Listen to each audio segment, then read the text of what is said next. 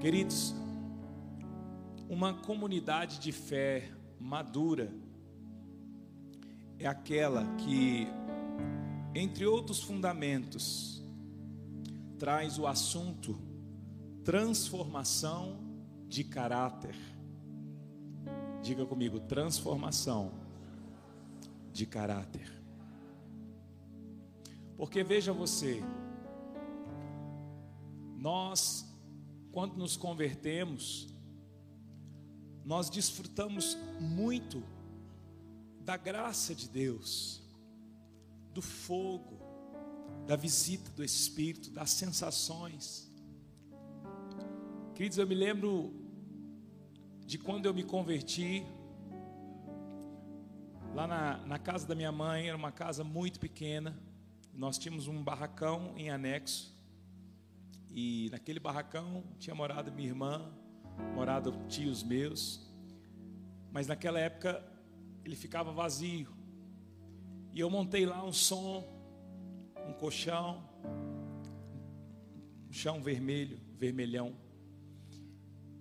E eu lembro de ficar por horas ali, com o som ligado, deitado, olhando para o céu, vendo as nuvens, totalmente apaixonado na graça, na palavra de salvação, na esperança de que houvesse um lugar, de que houvesse alguém que me amava, alguém que iria restaurar a minha vida. Isso com 16, 17 anos. Então, quando a gente se converte, a gente entra para desfrutar de tudo que é oferecido. E de, e de fato esse desfrute ele é muito bom, ele traz emoções. Quantas vezes eu estava lá adorando, adorando, ouvindo o som, e eu chorava. Minha mãe perguntava: O que, que foi, meu filho? Eu só falava, eu apontava para o som assim, ó, não conseguia nem falar, porque algo tinha marcado meu coração. Só que nós precisamos falar, queridos, de transformação de caráter no meio da igreja. Porque nós não podemos viver só de sensações, de emoções ou de desfrute dos benefícios que tem a vida cristã.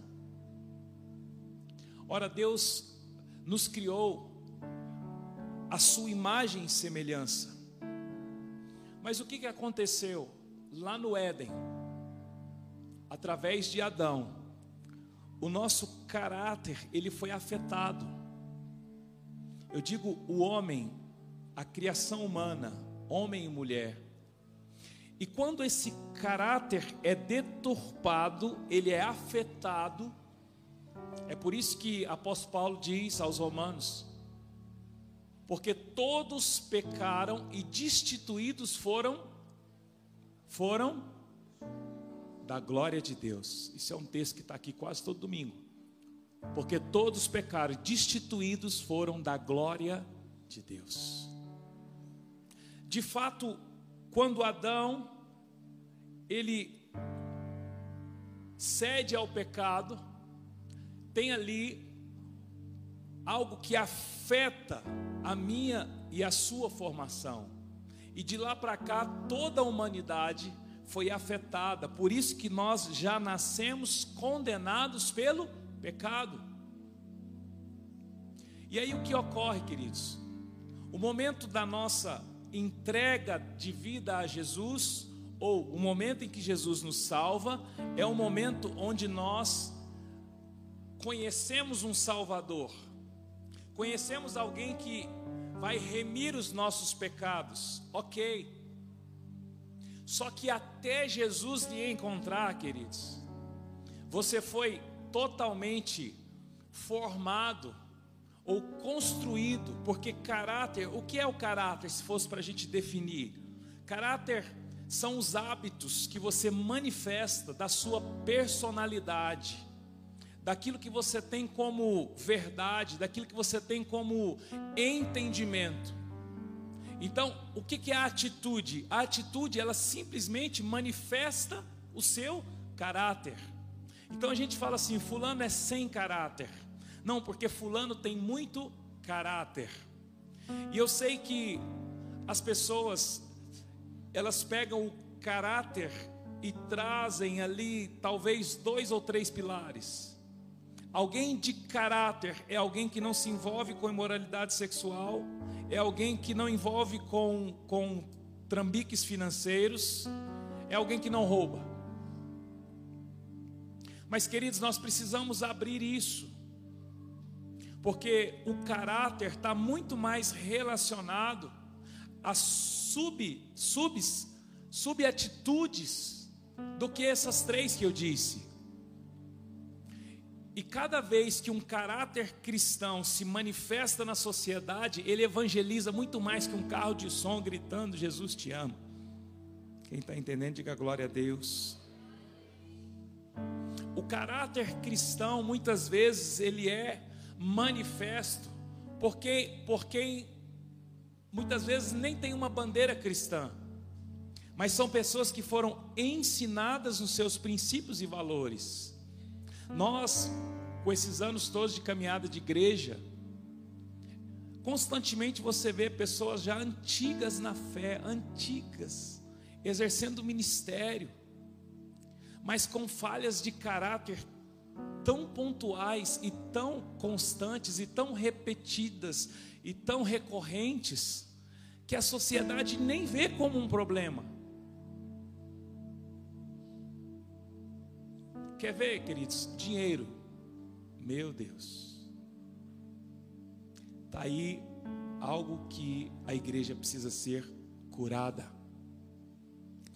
Porque ao mesmo tempo que tem igrejas cheias, queridos, às vezes elas estão cheias de pessoas que estão sendo treinadas para ganhar mais e mais dinheiro. E por causa disso, por causa de serem validadas para ganhar dinheiro, elas acham que vale tudo lá fora. Vale corrupção, vale sonegar impostos, vale levar vantagem em cima um do outro. É o famoso o que que tem. E aí, queridos, eu falo de algo que eu vivo porque quem trabalha na área comercial sabe como eu estou falando. A área comercial ela precisa vender. Só que a gente, quem tem o caráter cristão, não pode vender a qualquer custo. Não pode vender sem informar o que está vendendo. Não pode vender criando um valor acima do que tem. Quando eu digo valor, não estou falando monetário. Um valor ao produto. Ou seja, isso aqui vai resolver todos os seus problemas. E não vai. Não vai. Mas isso aqui ele é, ele é original? Não, é a primeira linha. Primeira linha. E o caráter cristão, queridos, ele tem um poder espiritual. O que faz calar demônios não é a altura de voz de quem o expulsa, mas é o caráter aqui dentro. Por isso que você chega em ambientes e demônios se manifestam, situações mudam. Eu já estive com pessoas, queridos, que só de estar com elas dentro de mim constrangia no meu espírito, de, de tanto caráter, de tanta santidade. E eu repito, não é só uma questão moral, porque quando a gente fala do caráter, a gente sempre aponta 100% para o moral. Vamos descer isso um pouquinho. Vamos descer isso um pouquinho. E aí, o que eu quero falar nessa noite é a transformação de caráter, como também o fundamento da nossa igreja. Porque não adianta falar em ser cheio de Deus, em ser cheio do Espírito, em, em reino, sem buscar a transformação do nosso caráter. Mas o que é o caráter? Eu já disse, nós podemos dizer que o caráter é a manifestação da nossa personalidade, da nossa índole e dos hábitos. Só que hábitos, eles só manifestam o que já tem aqui dentro, queridos. Enquanto os seres humanos, né, nosso caráter, ele foi afetado no Éden. A nossa versão original, queridos, ela contava, ela não contava com essa má índole. Façamos o homem à nossa imagem e semelhança. A nossa versão original, ela não contava com mau, maus hábitos e com uma personalidade deturpada, não. Só que eu quero dizer para você, fica tranquilo, que a culpa não é sua. Agora nós estamos sem máscara, né? Vocês vão ficar bravos comigo, né? Diga para a pessoa do seu lado aí, a culpa não é sua. Pronto, chega, chega, chega. Sem máscara, chega. A culpa não é sua. Essa notícia é boa, pastor Renato?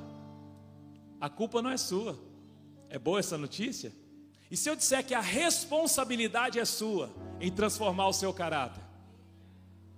Aí engrossou, né? Não, mas a culpa não foi minha, foi Adão. Meu pai, meu bisavô, que era batia tambor, fez pacto. Minha mãe, é lá. Por isso que eu sou assim. De fato, a culpa não foi sua mas a responsabilidade em transformar esse caráter, ela é sua. Ela não é minha, pastor da igreja, ela não é do seu professor, ela não é do seu pai, da sua mãe, do seu irmão, do seu cônjuge. Não. A responsabilidade é sua. Porém, quando você não transforma o seu caráter, todos ao seu redor são afetados. Então, quem é pai, sabe do que eu estou falando? Porque um dos dias mais difíceis da minha vida foi quando eu vi os meus o meu filho, um dos meus filhos, repetir os meus comportamentos. E sabe o que, que o Espírito me disse? O que você fez no escuro, seu filho fará às claras. É pesado, não é, irmãos? Estava lá na escola. A cena armada. A diretora da escola, a mãe, todo mundo. Os pais foram chamados. Aquelas coisas de menino, mas não é. Os pais têm que ficar de cima. A diretora falando, falando, falando. Eu olhei para ele, queridos, eu me vi sentado. E a diretora fazendo as mesmas reclamações que fizeram para minha mãe quando eu tinha oito anos. E eu falei, meu Deus, para onde eu estou levando a minha família? A responsabilidade, ela é minha de transformar o meu caráter. Eu não posso transferir para pai, cônjuge, irmãos. Não. E para quem é pai, você tem a responsabilidade de formar nos seus filhos o caráter deles. Ah, pastor, mas ele, não é ele que escolhe quando ele for adulto. Mas quando criança, quem forma são os pais. Está entendendo? Diga glória a Deus. Queridos, eu não queria pregar isso não, viu? Eu já vou, eu já sei, eu já peço aos intercessores aí, porque lá em casa funciona assim. Que a gente prega aqui, não espera dar nem terça, às vezes não espera dar nem domingo, segunda cedo, já começa o confronto. Então eu sei que eu vou ser provado no meu caráter essa semana. E aí eu faço isso, crendo que Deus também me dará condições, junto com você, de transformar os nossos caráteres. Amém? Então a responsabilidade ela é minha. E qual é o padrão, queridos? O que Deus espera de nós? Como se transforma o caráter?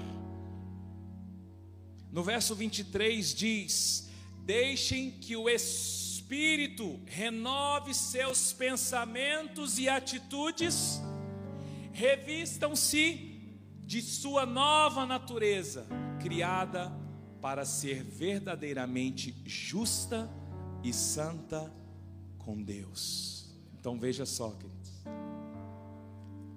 Vejam que tudo começa no que pensamos. Diga comigo, tudo começa no que pensamos. Sabe por quê, queridos? Porque as atitudes, elas manifestam o pensamento. Então, é, você já ouviu ou você já disse, eu fiz sem pensar? Não existe isso, queridos. Não, eu fiz sem pensar. Não, você pensou antes. Em algum momento você pensou. Talvez você não pensou na hora, mas lá antes nasceu aonde primeiro? No coração, coração, mente, sentimento, pensamento. E aí, o pensamento, a mente, o coração é onde nasce as manifestações. O coração, a mente é onde cai a semente. A semente boa e a semente má. Cris, ninguém se divorcia da noite para o dia. Quem já ouviu falar da história? Por que você divorciou? Porque ele dobra o creme dental no meio e aqui eu dobro na, na, na pontinha. Quem já ouviu falar isso? Já tem. Por que se divorciou? Não, porque um dia eu cheguei lá e aí mudou a planta de lugar, eu divorciei. Mentira. Foram dias, foram situações. Como disse, como disse uma amiga, uma professora que eu tive no ministério, que o que entope ralo, pia, é cabelo pequeno. Mas chega, vai juntando, juntando, juntando, aí você vai lá, tem um ralo cheio, né? Mas foram aquelas várias situações e você pensou. Falei, é, mas. Sabe aquele momento que você pensa, peraí, se eu divorciar, como é que seria? Deixa eu fazer um. Aí você pensa, aí você, não, não, não. Cada vez que você pensa, está abrindo. Não, mas se eu saísse da igreja, mas se eu fizesse, se eu fizesse aquilo, nasce aonde? No pensamento. E aí o pensamento, queridos, fica aquele negócio no coração. E a sua atitude, ela vai simplesmente manifestar aquilo que o seu coração já ficou alimentando. Porque lá em Provérbios 4, 23 diz o que? Porque em tudo que se deve guardar, guarde o que? Porque dele procede as saídas da esse também é um texto bem frequente aqui no nosso meio. Porque tudo se deve guardar, guarde o teu coração, porque dele procede as saídas da vida. Ou seja, o que você coloca aqui, queridos, é o que você manifesta. E aí manifestou, existe um preço. Existe um preço. Ah, mas é só arrepender, queridos. O caminho de volta é doloroso, é doído. Quando você cai em si, os anos já se passaram e você não fez o que devia ter feito no seu casamento, você não fez o que devia ter feito na criação de filhos, você não fez o que deveria ter feito para cuidar da sua saúde, você não fez o que devia ter feito para cuidar da saúde espiritual da sua casa, você não fez o que, o que tinha que ter sido feito para cuidar dos seus relacionamentos. Semana passada nós ministramos aqui, eu acho que foi semana passada, sobre intercessão. E eu perguntei: quem são os seus intercessores?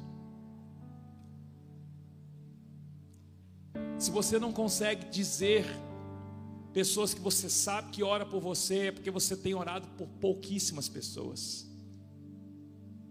Porque também eu posso perguntar para você por quem você intercede. E o jeito que você leva a sua vida é uma semeadura, e lá na frente, para você fazer, consertar relacionamentos, voltar a ser uma pessoa cativante, voltar a ser uma pessoa que se preocupa com, com, os outros, voltar a cuidar da família, voltar a cuidar do casamento, voltar a cuidar da saúde, voltar a cuidar das finanças. Tem um preço alto, queridos. Agora, apóstolo Paulo, ele escreve, queridos, falando de uma nova natureza. Diga comigo, nova natureza ele denuncia o que ele chama, veja comigo o verso 17. Verso 17.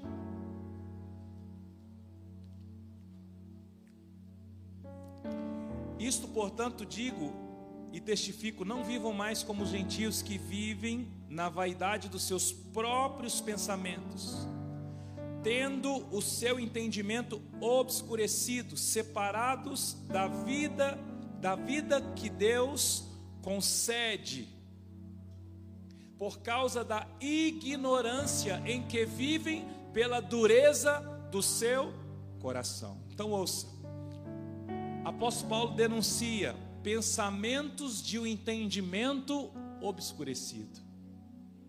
Parece até meio filosófico, né? Pensamentos de um entendimento obscurecido. Então vamos lá, queridos. Pensamentos de um entendimento obscurecido. Queridos, eu preciso iluminar os meus pensamentos. E como é que eu ilumino os meus pensamentos? Com a com a palavra. Diga comigo, com a palavra. Lá em Salmo 119, você não precisa abrir, a tua palavra é lâmpada que ilumina os meus passos e luz que clareia o meu caminho. Então veja só, apóstolo Paulo denuncia pensamentos de um entendimento obscurecido. Ou seja, pensamentos, queridos, que estão em trevas, que o entendimento não é claro. Por isso que muitas vezes, dependendo da situação, nós temos que orar para que a pessoa, para que Deus limpe a mente da pessoa. Porque ela está tão, mas tão contaminada com o que ela lê, com o que ela ouve, com o que ela canta. É só você ver as músicas dos suicidas. Fulano de tal, da banda tal, suicidou-se. Vamos ver o que ele cantava? Fulano de tal, fulano de tal, suicidou-se. Vê o que ele cantava. Vamos lá. E aí, quando você lê a letra, irmãos, ele já estava gritando. Os pensamentos dele já estavam obscurecidos há muito tempo. Mas não foram iluminados pela palavra. Quantos de nós também estamos em momentos assim, em que os nossos pensamentos estão totalmente obscurecidos, debaixo de uma escuridão, o entendimento. E aí o que, que precisa vir? A palavra a palavra, a palavra. E deixa eu falar para você, é muito bom ouvir o YouTube, as palavras estão aí, são palavras que ativam, mas nada substitui você pegar a sua antiga, sua velhinha Bíblia, abrir, rabiscar, ler uma vez, ler duas, vezes três e ver a luz iluminando. Quem está entendendo, diga amém. Eu estou falando do que eu vivo, queridos. Em momentos em que as nuvens estão obscurecido o entendimento. Aí você vai para a palavra, resistência, o óculos some, cadê? A Bíblia cai, some, e você lê uma vez, lê duas, vê três, vê quatro. Quando você vê, parece que abriu uma luz assim em sua vida, você consegue enxergar novamente. A palavra, ela ilumina sim, queridos. Nós precisamos crer na palavra. As irmãs estão com o pão diário. A propósito, né? Quem quiser participar, pode procurar a Cibele ou qualquer uma das líderes aqui, falei, eu quero participar do pão diário. O que é o pão diário? As irmãs começaram a, a tiveram um grupinho lá para resolver os negócios da, da conferência, fizeram intercessão. Acabou a conferência, elas falaram assim: nós vamos continuar. E cada dia uma irmã libera uma palavra. E eu tenho ouvido algumas. E a recomendação que eu dou para você, mulher que está nesse grupo, compartilhe com seu cônjuge, com seu filho porque são palavras muito pontuais, são palavras que iluminam, que clareiam. Sei que é difícil você separar ali 15 minutos, né? Sem mexer no, no celular, mas dá um play ali, ouve, larga as vasilhas um pouquinho, não ouve dirigindo, não ouve em casa. Deixa Deus iluminar o seu dia. Essa palavra sai todos os dias sete da manhã, mais ou menos, né? De vez em quando tem umas irmãs que atrasam, né? Porque passa sete e meia. Nós vamos fazer um, nós vamos fazer um curso aqui, irmãos, de como ser objetivo. Né? Vai ser um curso para acabar com a prolixidade. Eu tenho pavor de prolixidade. É porque tem gente, irmãos, que vai te contar que o gato morreu, mas antes de falar do gato, ela fala do papagaio, de tudo, tudo para chegar no gato morreu. Então vai direto. É muito melhor. Vamos voltar aqui. Quem tem ouvidos, ouça o que o Espírito diz. Estou brincando, irmãos. Fica com trauma, não, é benção. Vamos lá. Volta aqui. Então, queridos, você sabe que, que sobre os pensamentos de um entendimento obscurecido, o problema está naquilo que nós estamos alimentando. Você vê uma pessoa a se manifestar, queridos, ela é o que ela come. O músico é o que ele come. O adorador. É impossível alguém que se alimenta de uma de uma adoração pura, diariamente, constantemente, conseguir chegar aqui e não fluir numa adoração pura. Aquele que às vezes está se alimentando de, de matérias coach, porque você pode, você consegue, você precisa destravar, você precisa subir na montanha, você precisa eh, andar de avião, você precisa fazer, precisa fazer aquilo. Você conversa com a pessoa três minutos, você sabe que ela está só se alimentando daquilo. Por quê? Porque em cinco minutos ela vai falar que ela precisa comprar um helicóptero, um avião, que ela precisa largar a família, porque ninguém acredita nela e ela acredita nela. Eu não estou dizendo que todos são assim, tá? O problema é que existe um, uma medida disso que não pode substituir o Evangelho, queridos. Eu não tenho nem coragem de falar isso. Tem gente que ainda fala, Jesus, o maior coach de todos os tempos. Irmãos, Jesus esquece coach. Esquece. Coach, treinador, bacana. Bacana. Para você aplicar lá no seu trabalho. Para você ter uma, uma disciplina em fazer suas atividades físicas. Para você olhar as coisas diferentes. Beleza. Mas não substitua pelo Evangelho. Porque não tem nada que essa turma vai falar que não esteja na palavra. Ah, porque Salomão era sábio, o sábio do mundo. Mas o sábio do mundo foi Jesus, irmãos. Foi Jesus. Então, quando você se alimenta demais de um padrão de beleza, você começa a se achar o que? Feio. Você começa a achar o seu cabelo, a sua roupa, a sua calça, o seu tênis, o seu relógio, a sua fala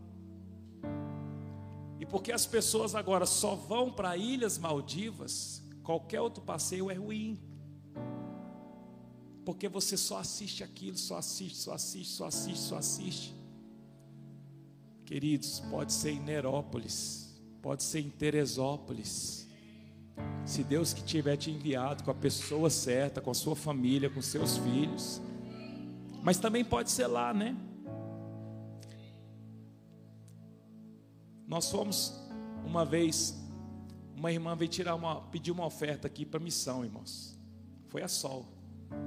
Ah, irmãos, quero uma oferta aqui para o Nordeste, não sei o que e tal. Uma, é o dinheiro aqui. E não é, não é negócio de ir para Nova York, não, irmãos. Não é para ir para Nova York, não, é para ir para o Nordeste. Eu tinha acabado de chegar de Nova York naquela semana, né? Eu falei, gente, eu trabalhei tanto, será que eu não posso viajar? Mas eu fiquei calado, né? Na época eu não tinha tanta intimidade assim para falar com os irmãos aqui. Mas não tem problema você ir para lugares maravilhosos, ter o carro importado. Aí acabou de estar lá na Flórida, né? Voltou uns guilinhos mais gordinhos, que comeu bastante, né? Não tem problema, irmãos, viajar. Já isso estava lá também viajando para Flórida. Tudo certo. Não é o lugar, não é o carro, não é a casa, não é a roupa. O problema é quando isso está no topo do seu pensamento. E aí você começa a, comparar, e você começa, os pensamentos estão obscuros. E aí você não age mais de acordo com o caráter cristão, você formula padrões e réguas na sua cabeça que são totalmente diferentes ou dissoantes do padrão cristão. E eu louvo a Deus, queridos, para nossa igreja ser aqui. Deus nos deu uma palavra para ser aqui na Vila Rosa. O nome é esquisito, né? Vila. Mas é aqui, irmãos. Já apareceu terreno para a gente comprar no Jardim América, no Parque Amazônia. Não quero. Nós queremos aqui, na Vila Rosa, porque Deus deu a palavra para nós. E nós estamos nessa palavra. Nosso povo, nossa gente. Nós não estamos preocupados. Por quê? Porque nós, nós estamos trazendo aqui, irmãos, palavras para te levar para a eternidade. Porque o caráter transformado, ele pode te levar para a eternidade. E um caráter não transformado pode levar você para o inferno. Está entendendo? Diga glória a Deus. E aí, quando o apóstolo Paulo denuncia pensamentos de um entendimento obscuro, queridos, a palavra é que vai iluminar Então eu preciso ir para a palavra. Mas ele denuncia também, ele fala que nós fomos separados, aliás, eles estão separados da vida que Deus concede. Separados da vida que Deus concede. Ou seja, existe uma medida de um novo homem existe uma medida da nova criatura, existe uma programação original, existe um DNA, o qual devemos buscar lá na origem. Diga comigo, origem. Origem. Existe, queridos. Pastor, mas você não conhece o meu marido. Ali, pensa num homem atribulado, endemoniado, e tal, e tal, e tal. Queridos, existe um DNA Sabe, existe, existe algo que está lá na origem. E nós vamos buscar isso. Eu não posso vir aqui para a igreja para ficar buscando coisas, irmãos. A gente quase não fala disso aqui porque a gente entende que já, né? Isso aí já é, não precisa nem falar. Que aqui a gente já não faz campanha para ganhar coisas, não, não faz é, torre de oração para conquistar nada. Aqui ser cabeça não, não, nós queremos ser o último, porque o último vai ser o primeiro. Nós queremos é perder, porque quem perde é que ganha, né? Então, essa busca por esse DNA, queridos. Quando nós nos convertemos, nós precisamos olhar para o todo de uma conversão. Uma vida que apenas reconhece a salvação não é uma vida convertida. Uma vida que apenas reconhece que Ele salva não é uma vida convertida. Pois quem o vê apenas como Salvador não conhece o Evangelho, não conhece o sermão do monte, não conhece as bem-aventuranças, estão seguramente. E aí, queridos, essas bem-aventuranças, elas podem me transformar, mas se eu não as conheço, não serei transformado. Eu preciso olhar para Jesus como aquele que me salva, mas também aquele que me convidou para seguir Ele. Fazer o que? Negar a si mesmo, pegar a cruz e o segui-lo. Quem está entendendo, diga glória a Deus. Existe um DNA lá na origem que foi, sim, caído no Éden mas da mesma forma, ele foi resgatado por Cristo na cruz, através da sua morte e ressurreição. Eu e você temos acesso a essa vida que Deus concede. Diga comigo, vida que Deus concede. Então, querido, se existe essa vida, apóstolo Paulo falou, pensamentos obscuros, vivendo uma vida separada da vida que Deus concede. Então eu já sei que Ele me concede essa vida. Aonde? Na origem. E ele fala mais, por causa da ignorância em que vivem, pela dureza do seu coração. Está aqui, querido. A chave para acessar a nova natureza, o novo homem. Ela está aqui dentro. Diga aqui, ó. A chave está aqui dentro. Apóstolo Paulo fala da, de ignorância. E o que é o ignorante, queridos? É aquele que não está a par da existência ou ocorrência de algo. Fulano é ignorante. Às vezes a gente fala que ignorante é aquela pessoa truculenta, né? Aqui no Goiás, pelo menos, a gente fala isso. Fulano é ignorante mais. Mas ignorante, nesse sentido, está falando daquele que não daquele que não está a par da existência ou da ocorrência de algo. Então, por causa da ignorância em que vocês vivem e pela dureza do seu coração, o problema, queridos, é que o ignorante ele endurece o coração. O coração duro impede que o novo homem se manifeste. Você conhece alguém de coração duro? Não precisa apontar, não. Só lembra aí que às vezes está até do seu lado, né? Ou na sua frente aqui. Queridos, o coração duro me impede de acessar o DNA lá na origem da nova criatura. Você pega os homens que foram transformados. Zaqueu. Eu posso dizer que Zaqueu teve o caráter transformado, porque ele era um publicano, um cobrador de impostos. Ele explorava o povo judeu. E quando ele soube que Jesus ia passar, ele subiu numa árvore, porque ele era homem de pequena estatura, tipo a Vanessa. Cadê a Vanessa do Edson? Está lá. Tipo ela. E ele subiu numa árvore. Eu respeito o compositor da música do Zaqueu lá, que Zaqueu chamou a atenção de Jesus. E chamar tua atenção para mim, né? Mas se você ler o texto, queridos, Jesus vai andando e diz: Zaqueu, desce depressa, que hoje me convém para sua casa. Queridos, não foi Zaqueu que chamou a atenção de Jesus, Jesus passou ali para salvar a casa de Zaqueu. E aí conta a Bíblia que ele na casa de Zaqueu, jantando com Zaqueu, a galera caiu matando em Jesus. Jesus, o que o senhor faz na, na, casa, desse, desse, na casa desse publicano aí, esse cobrador de impostos? Mas a Bíblia diz que Zaqueu diz ao Senhor: Senhor, eu me comprometo a restituir tudo em que defraudei a este povo. E se algum deles se sentiu lesado, eu vou restituir em quatro vezes mais, é isso? Hã? Três ou quatro? Quatro. Jesus disse o que, irmãos? Vejo que hoje houve o que? Isso está falando de quê? De um caráter transformado. Agora, engraçado. Por que, que Jesus liberou a salvação naquela casa? Antes de pegar os recibos de devolução de Zaqueu, o comprovante do Pix. Não deu tempo, Malco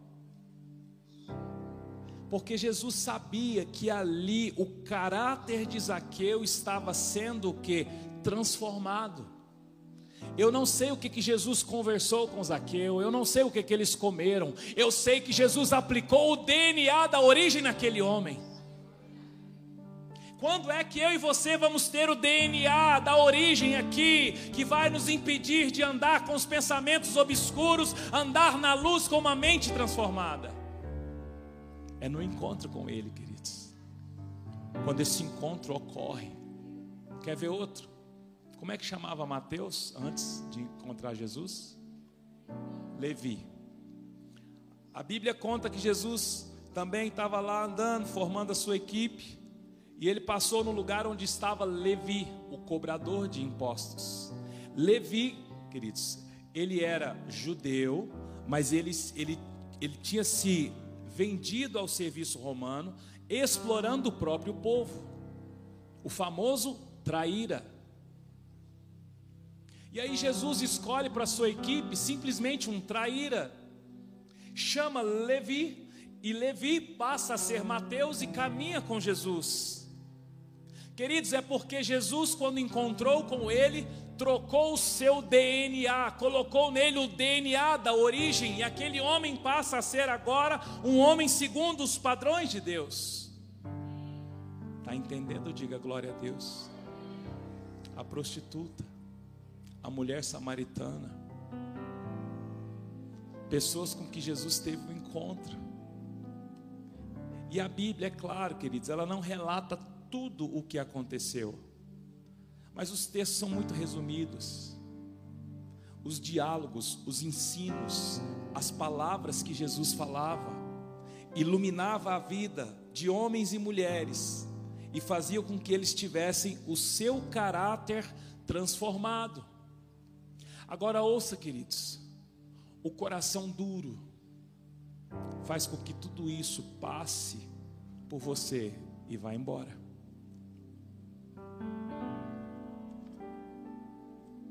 Lá em casa. Tadinho dos meus filhos, eu fico expondo eles aqui, mas faz parte, né, irmãos? A gente fala, olha assim, fala, é só Jesus.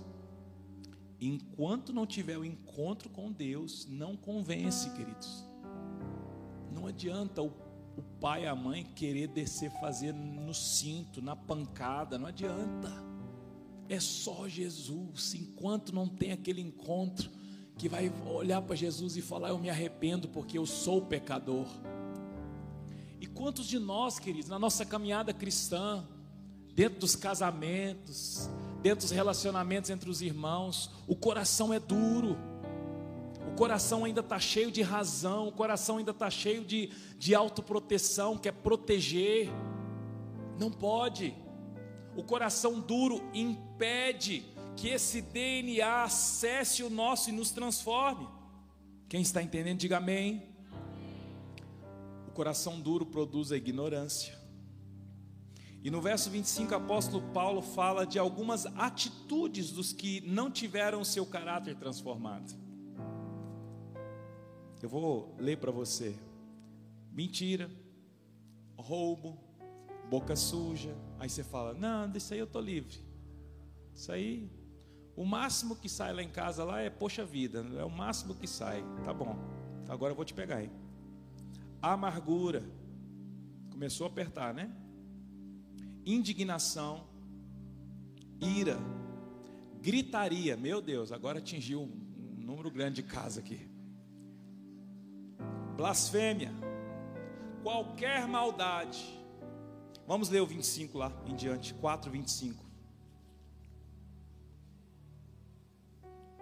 Por isso, deixando a mentira, que cada um fale a verdade com o seu próximo porque somos membros do mesmo corpo. Fiquem irados e não pequem. Não deixe que o sol se ponha sobre a ira de vocês, nem deem lugar ao diabo. Aquele que roubava, não roube mais. Pelo contrário, trabalhe fazendo com que as próprias mãos o que é bom, para que tenha o que repartir com o necessário. Não saia da boca de vocês nenhuma palavra suja mas unicamente a que for boa para edificação, conforme a necessidade, e assim transmita graça aos que ouvem. E não entristeçam o Espírito Santo de Deus, no qual vocês foram selados para o dia da redenção. Diga, olha só, queridos. Uma coisa que nós precisamos resgatar é sondar se nós estamos entristecendo o Espírito Santo. Quem é crente mais antigo aqui sabe do que eu estou falando. Parece que isso era mais falado. Tinha tempo que eu não falava, eu não ouvia falava desse negócio de entristecer o Espírito Santo. Mas eu lembro, havia um temor, havia uma, uma preocupação se a roupa, se a música, se a companhia, se o que eu estava falando não entristecia o Espírito Santo, se a televisão, o problema que hoje nós temos, lá em casa às vezes eu me pego com a TV, o notebook, o iPad e o celular, todos ligados. Mais alguém aí? Esses dias eu fui na casa do Fábio, lá tinha umas duas telas também lá no escritório, né? Tela, tela, tela. Por que, irmãos? não estou vendo coisas do trabalho, não estou vendo coisas da igreja, não estou vendo. E se menino falar comigo, estou ocupado. Qual vai ser o extrato disso, irmãos? E aí, o entristecedor do Espírito Santo, ele não vem mais através só de uma tela. Ele vem através de várias telas. A cobiça pode entristecer o Espírito Santo a murmuração, a comparação. Você querer falar mal do corte de cabelo de não sei quem, da roupa de não sei quem, da viagem de não sei quem. Queridos, e o Espírito Santo? Nós o entristecemos em todo tempo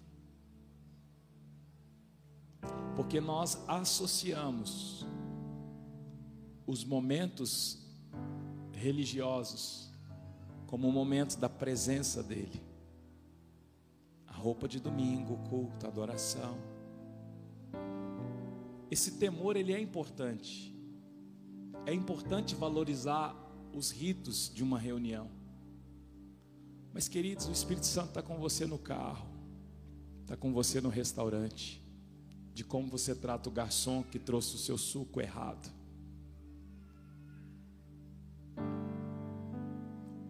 De como você trata aquele lugar que, que, te fez esperar 40 minutos. De como você trata alguém que te fecha no trânsito.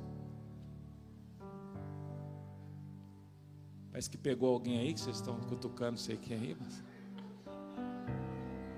Calma que vai sobrar para você também, peraí. Queridos, o meu papel aqui não é trazer peso sobre você,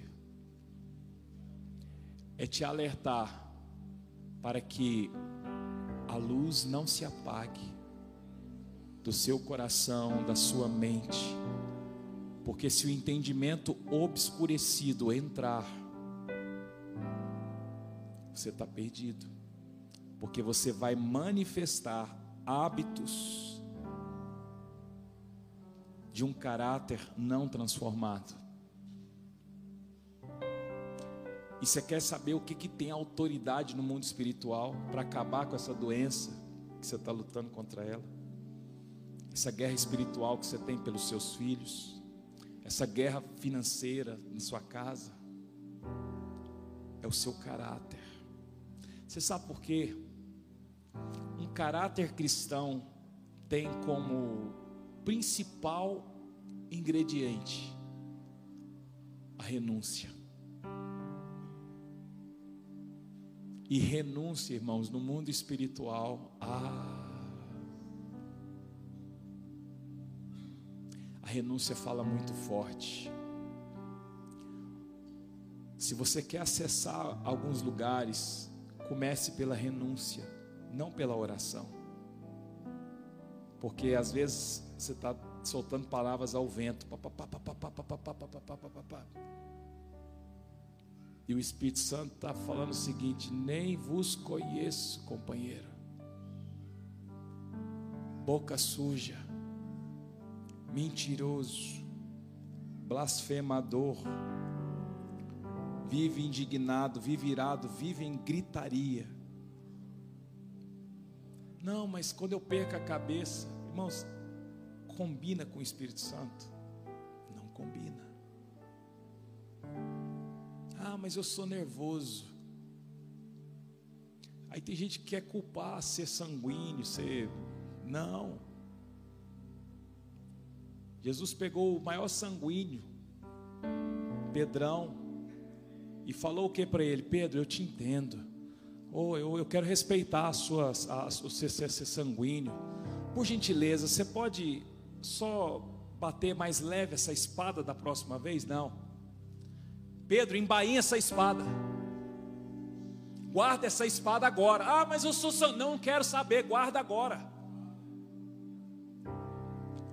Ou seja, o meu temperamento, queridos, o meu DNA familiar, ah, eu fui criado assim, deixa eu te falar, precisa morrer. Quem está entendendo, diga glória a Deus. Então, abra comigo em João 3. Se tu olhares, Senhor, para dentro de mim nada, nada, nada encontrarás de bom. É, mas um desejo eu tenho de ser transformado. Preciso tanto do teu perdão.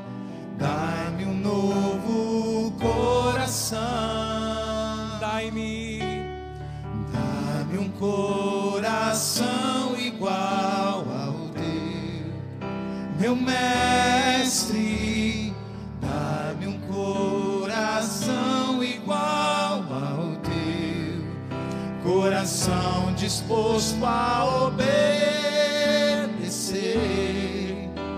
cumprir todo teu querer, dá-me um coração igual 3:3. Você sabe de cor. Jesus respondeu: Em verdade, em verdade lhe digo, que se alguém não nascer de novo, não pode ver o reino de Deus. Transformar o caráter, pastor, não tem nada a ver com nascer de novo. O que Jesus estava falando aí era só de aceitar Ele. Vai nessa para você ver. Porque os idólatras, os imorais e outras coisas mais não herdarão o que? O reino dos céus.